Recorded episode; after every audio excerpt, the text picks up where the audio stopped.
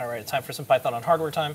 There is so much going on every single week. Please subscribe to the newsletter. We're getting close to like, I think, 9,000 people who read this thing. Oh. Um, so uh, some highlights. I'm going to go over the big one in Yeah. a bit.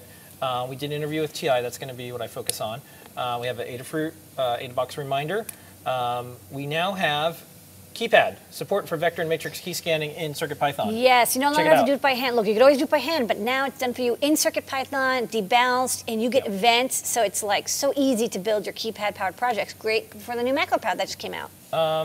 We're keeping everybody updated on microcontroller shortages. It ain't eight weeks. I don't know 18. I don't know where they came up with the 18 weeks. I'm Yeah. seeing 95 week lead times. They get notified notified every day. Um, one of our, camera support that we're doing. There's Yay. an online editor for CircuitPython. Yay. Deep dives with Scott. And then Toe-beans. the news from around the web. Um, it goes on and on and on projects, forever. projects, projects, projects, and there's still a lot of keyboard stuff. Um, Keyboards, projects, Picos, keyboards, Yeah. Trinkeys.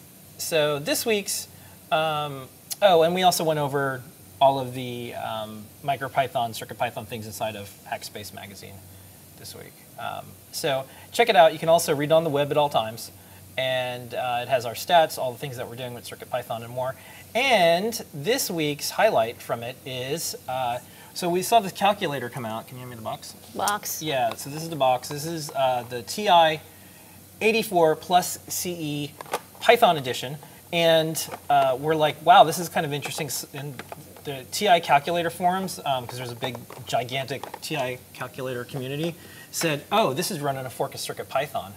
And I'm like, really? So I uh, tweeted with the folks at TI Calculator and, um, or, and TI Education, and they, um, were able to get us questions, uh, sorry, get us answers back to some questions.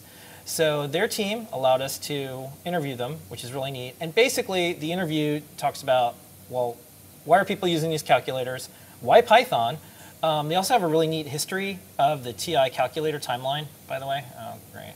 Yeah, great proceed. Great, Okay. Cool. now I'm cookied up. Okay. These are cool. I like that first one. That So great. It was so I have to say, like I've been interviewing CEOs and interviewing developers and engineers Mm-hmm. and business leaders and founders, and uh, I recently did the Siemens um, interview because Yeah. they acquired SupplyFrame and Hackaday and Tindie, and uh, I'm always thankful for when anyone gets back to us because uh, we're, although we're an electronics company, we're maybe one of the only independent entities talking about electronics now. Yeah. So this is interesting for us, and um, it's one of the reasons we still like to be a publisher. That's why we have a blog and all that.